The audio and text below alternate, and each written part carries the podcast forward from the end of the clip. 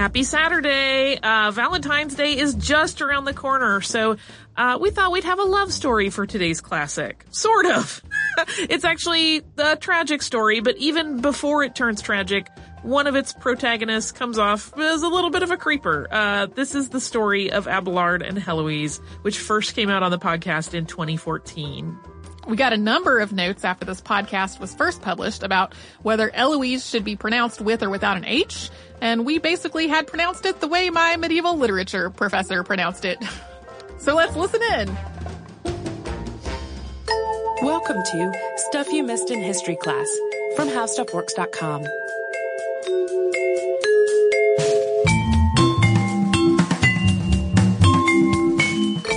Hello and welcome to the podcast. I'm Tracy V. Wilson. And I'm Holly Fry. And uh, today we have something that has been a request of listeners. Oh, yes. It was also something I planned to do, and that is uh, the story of Abelard and Heloise. So Abelard was a poet, a philosopher, and a theologian, and he was born uh, in Brittany, which is in northwest France today, in 1079. And in the words of the Stanford Encyclopedia of Philosophy, he was, quote, the preeminent philosopher and theologian of the 12th century.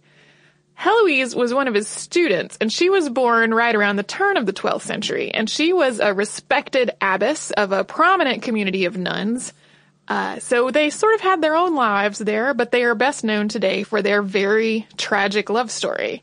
It's been commemorated in poems, songs, novels, and films. If you've ever seen Being John Malkovich, you may even remember the Abelard and Heloise puppet show that features in that film. Um, this is a tragic love story. It's one I, I described the plot of it to the boyfriend over the weekend, and every time I would sort of get to a turning point, he would go, "And then everyone's okay with that, right?" no. Um, this is complete Oh, with that's, that's, that's so hopeful. you know, honey, they were not okay with that. Uh, it's complete with lovers who were forced apart, a secret marriage, a castration, and repeated exhumations, which is why we're talking about it right before Valentine's Day. What's more romantic than an exhumation, really? I know. well, the exhumations actually are kind of romantic in a way, so we, we will get to that toward the end of the episode. I'm laughing that awkward silent laugh where no noise comes out. My face is just frozen in this odd scowl. Yeah, as Giggle. as is often the case, we're talking about this story because I kind of love it, but it is very sad and Yeah. and disturbing in many ways. So, yes, So we'll kick it off with uh, sort of the background of the whole thing. And we should say at the front, we don't really know very much about Heloise's life before she met Abelard. We do not even know the identity of her parents. On the other hand, Abelard had really made a name for himself before Heloise was even born. And he wrote his life story down in a letter which is known as Historia Calamitatum, or the story of my misfortunes. So Pierre Abelard, also known as Peter Abelard, was the son of a knight, and his family was on the lower rungs of the nobility. His father was an educated man and took pains to make sure that all of his children were educated too, but as the eldest son, Abelard was really meant to follow in his father's knightly footsteps. And uh, in doing so, he would also be receiving a sizable inheritance. However, what Abelard really loved was letters and learning, and he gave up all of this potential knighthood to become a philosopher. And as he described it, quote, I fled utterly from the court of Mars that I might win learning in the bosom of Minerva. Which is a lovely sentiment. This is quite lovely. There are many lovely sentiments in this story to go with the parts that are horrifying. Um, he became a, an adherent of Aristotle, also known as a peripatetic. And the peripatetics purportedly got their name from Aristotle's habit of pacing around while he was teaching. But it also came to just generally describe people who moved around a lot, which applied to Abelard as well. By the time he met Heloise, he'd spent years studying and teaching Aristotelian philosophy and logic all over what is now France. And he had developed his own philosophy of language. And along the way, he studied in Paris under William of Champeaux, who was another prominent theologian and logician at the time. And it became the first of many conflicts between uh, Abelard and another public figure. Abelard really picked apart and debated William's teachings. And when he, Abelard, was judged to be the winner, he was quite boastful about it and unfortunately tried to shame and embarrass William. Not the most noble behavior. Uh, and this simultaneously increased Abelard's reputation and it caused him some understandable problems in the intellectual community. This was kind of his standard way of relating to people. He had a similar experience not long after with another teacher, Anselm of Laon, who he'd sought out to learn from before later becoming his rival.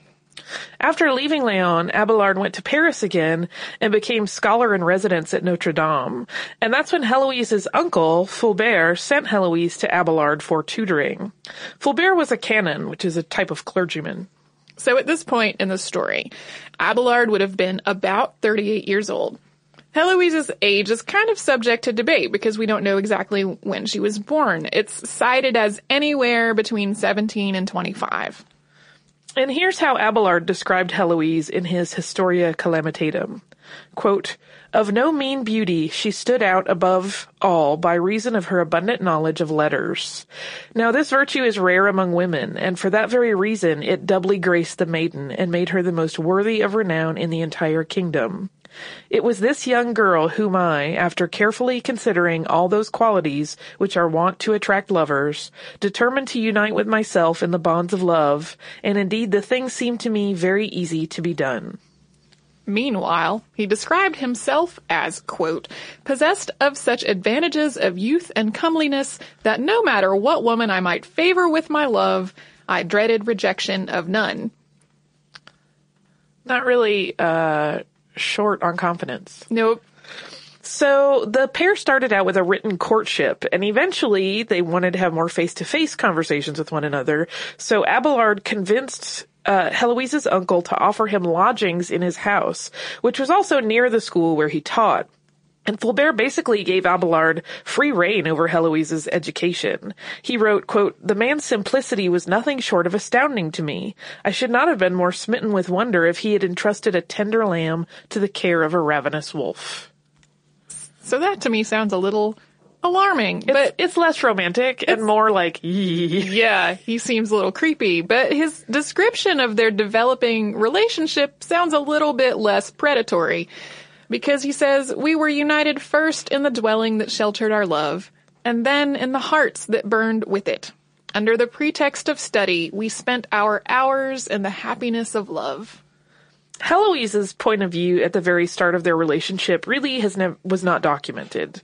Some scholars argue that she was a willing participant, but others point out passages from letters in which Abelard says that he was sort of coercive and demanding.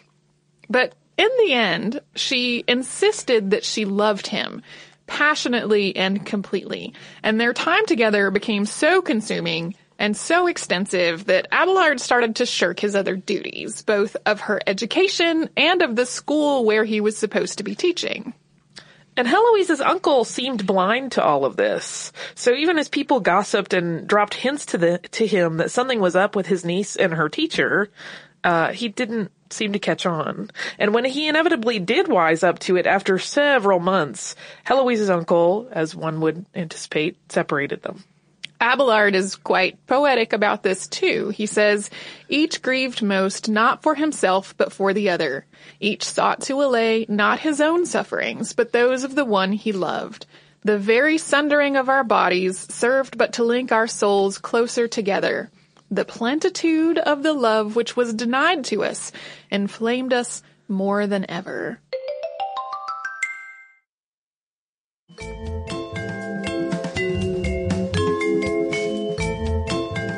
Sometime after her uncle found them out, Heloise realized she was pregnant and she told Abelard that she was.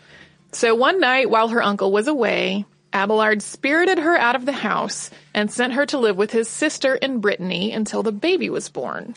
Heloise's uncle, no surprise, was outraged. Abelard went to him and begged for forgiveness, insisting that he and Heloise truly loved one another. He offered to marry Heloise in secret, and Fulbert agreed. But neither one of them really wanted to get married. They both sort of looked at marriage as this morally weak way to get away with having physical lust.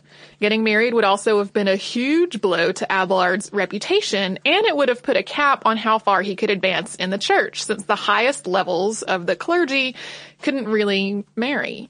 And since church was really the only path for somebody who had Abelard's education at that point, this was a problem. If he married her, he was going to be stalling his career permanently. But uh, he was willing to do it because it seemed like the only way to appease her uncle's fury. Abelard went back to Brittany to retrieve Heloise and to marry her, but she actually refused him. She said that the plan was too dangerous, that she was not willing to sacrifice his potential and his reputation, and that there was no way her uncle was really going to forgive Abelard anyway just because he married her. According to Abelard, after going on just at length about how damaging marriage and children were to the study of philosophy, Heloise said this. If laymen and Gentiles, bound by no profession of religion, lived after this fashion, what ought you, a cleric and a canon, do, in order not to prefer base voluptuousness to your sacred duties, to prevent this Charybdis from sucking you down headlong, and to save yourself from being plunged shamelessly and irrevocably into such filth as this? Not a favorite of the idea of marriage at all. Yeah. Mm, What a pity. She went on to say how much sweeter and romantic it would be for her to be his mistress rather than his wife, because love would be a stronger bond between them than marriage could ever be. And in doing this, Heloise was basically saying she would sacrifice herself entirely for Abelard's sake, to allow him to have her without standing in the way of his life and career, while she would endure basically all the consequences. Abelard could not be convinced, though, and she finally gave up, saying, Then there is no more left but this, that in our doom the sorrow yet to come shall be no less than the love we two have already known. Which is some foreshadowing. When the baby was born, she named it Astrolabe, and they left him with Abelard's sister and returned to Paris to be married in secret very early one morning, in the presence of Heloise's uncle and some of Abelard's friends. And Heloise, being an intelligent woman, was definitely right about her uncle. Even though their marriage was supposed to be a secret, Fulbert told other people that they had gotten married. So Heloise publicly insisted that her uncle was lying, which infuriated him, and fearing for her safety, Abelard sent her to the convent where she had been educated when she was younger, a place outside of Paris called Argenteuil. They continued to see one another. There's a passage in one of Heloise's letters in which she talks about making love in a corner of the convent itself. But Heloise's uncle interpreted her entry into the convent as a ploy by Abelard to get rid of her. So he bribed the servants in the house where Abelard was staying so they could get access to his rooms. And he sent his own servants to break into Abelard's room in the middle of the night, where they actually castrated him. So, according to Abelard, the next morning, there was an enormous crowd who came out. It, it reads as though he's saying that they were mourning the loss of his man parts. Probably it was, this is a mark of the translation, that, that it was really that people were extremely upset at the, uh, the physical disfigurement he had undergone, and it not so much just the loss of physical sexual prowess. Right. So he says, It is difficult, nay, impossible, for words of mine to describe the amazement which bewildered them, the lamentations they uttered, the uproar with which they harassed me, or the grief with which they increased my own suffering. He simultaneously bemoaned his fate and saw it as a fitting punishment, since it had removed from him the part of his body with which he had sinned. Abelard retreated to the monastery at Saint Denis. At first, uh, this was more to hide from what had happened to him than out of any newfound religious devotion. He became a monk, and Heloise, who at this point was already sheltering at a convent, took vows and became a Benedictine nun. While at Saint Denis, Abelard tried to continue with his life of study and teaching, but to turn his attention to faith instead of philosophy. But the monastery at Saint Denis was, in Abelard's wor- words, quote, utterly worldly, and its abbot was corrupt.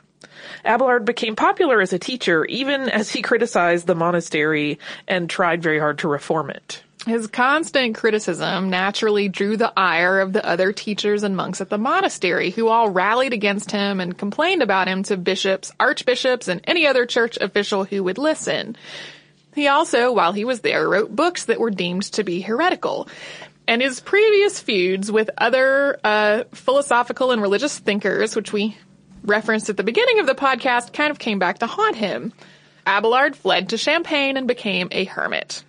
Students of philosophy continued to seek him out to try to get him to return to teaching. And he did, but he was constantly criticized and scrutinized for applying logic to matters of faith. And that was a practice that was viewed as very threatening to the medieval church.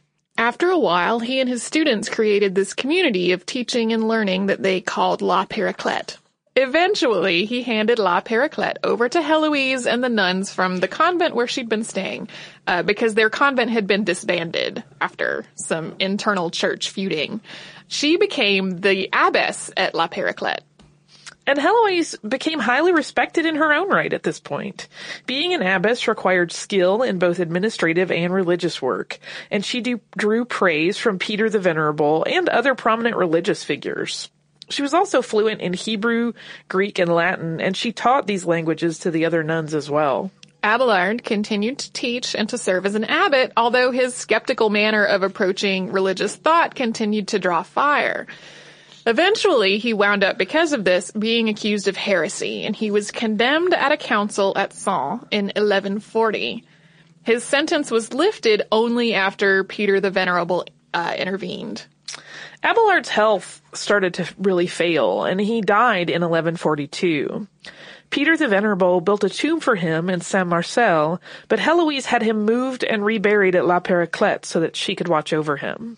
She lived another 20 years before dying sometime in 1163 or 1164. La Paraclete also became a highly respected convent under under her leadership with six daughter houses as well. And there's a story that she was actually buried in Abelard's grave, but there's no uh, substantiation of that in the record. She was buried next to him and their burial place was moved to a drier location in 1497. In 1616, the letters that she and Abelard had exchanged between each other were published for the first time. And in 1621, the nuns at La Paraclete moved their bodies to a new and more impressive tomb to satisfy curious visitors. They repeated this whole exhumation and reburial a few more times, in conjunction most of the time with new translations of the letters coming out and sort of influx of Abelard and Heloise letter tourists. Had to constantly um, upgrade the setting for the additional crowds, I presume. Yes. Uh, in the early 19th century, Abelard and Heloise were moved to the cemetery Père Lachaise in Paris, where they are today.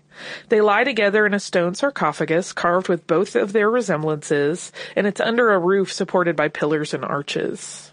The tomb in Père Lachaise was designed by Alexandre Marie Lenoir, who was the director of the Musée des Monuments Français between 1790 and 1816. Lenoir actually obtained their remains from La Paraclete in 1800 and then created this tomb that had sort of a faux medieval look and feel. And he incorporated some pieces from uh, what was reported to be some of the earlier tombs that had existed at La Paraclete. The tomb itself is more about being evocative of their lives and their love story than authentic to the art and architecture of the period in which they lived. We believe that the real remains are probably buried there because they were measured and authenticated when Lenoir acquired them. So anytime bodies get moved that many times, there's always a question mark of, is that really who we think it is? But Yeah. They were verified. Especially since the remains started out in the 12th century. yes.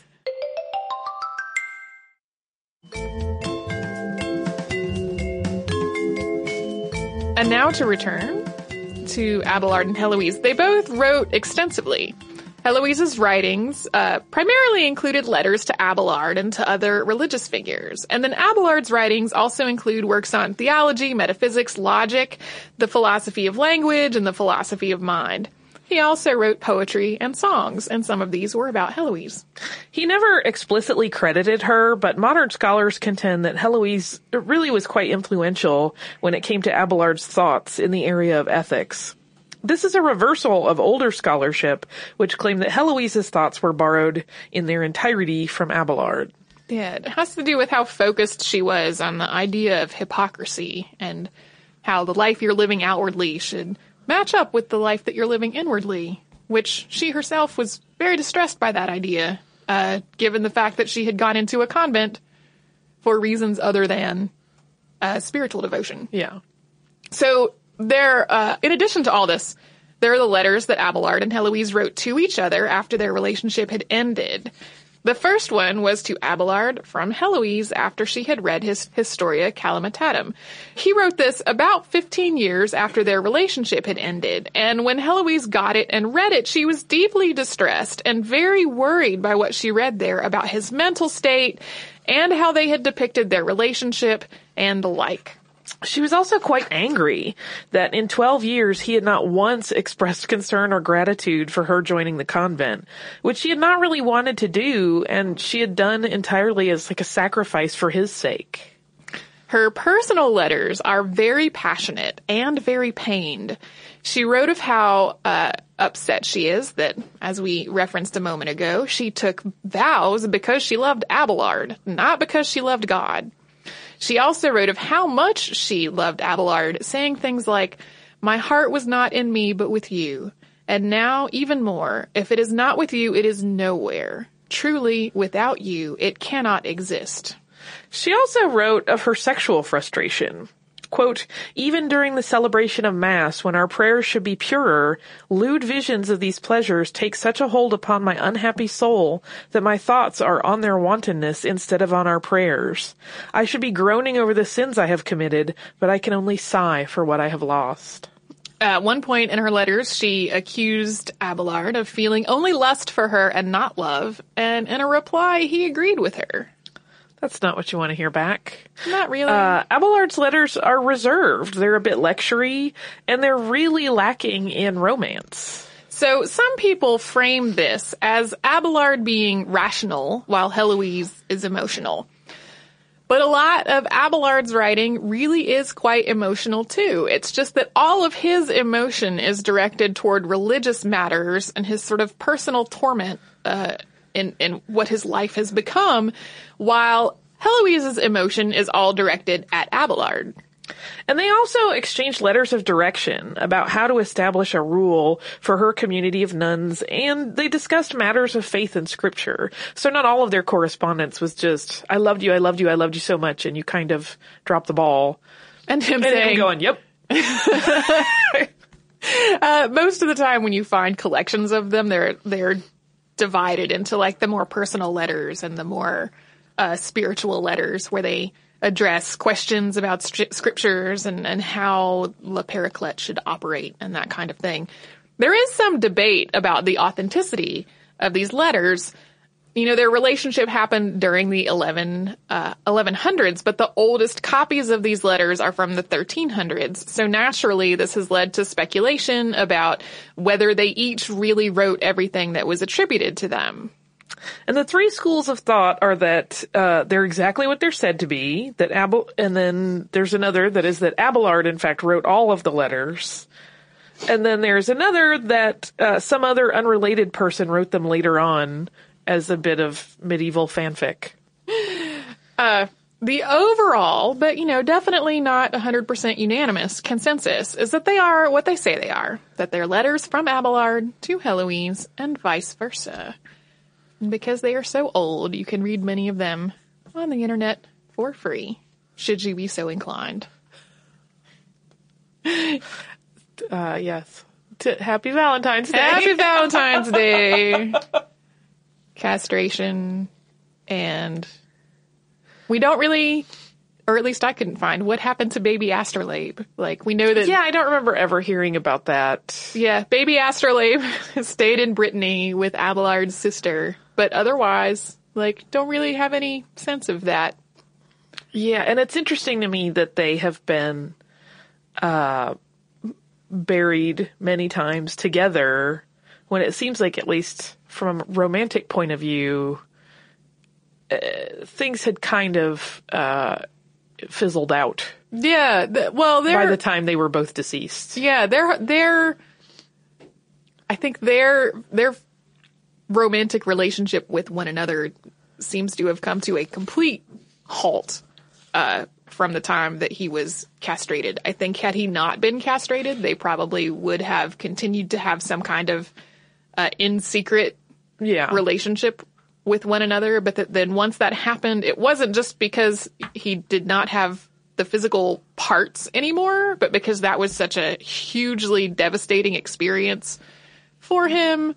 He felt completely shamed by the whole thing. Yeah. He had sort of become this public figure who had been literally disfigured because of this whole thing. Like, he was like, no, now I'm going to devote my whole life to this other thing. I think Heloise, though, continued to, for the rest of her life, even after their correspondence stopped being about how much uh, she missed him and how much she loved him. I think she really carried that forever. It certainly seems that way. Yeah. Thank you so much for joining us for this Saturday classic. Since this is out of the archive, if you heard an email address or a Facebook URL or something similar during the course of the show, that may be obsolete now. So here is our current contact information. We are at History Podcast at HowStuffWorks.com and then we're at Missed in History all over social media. That is our name on Facebook, Twitter, Tumblr, Pinterest, and Instagram. Thanks again for listening. For more on this and thousands of other topics, visit howstuffworks.com.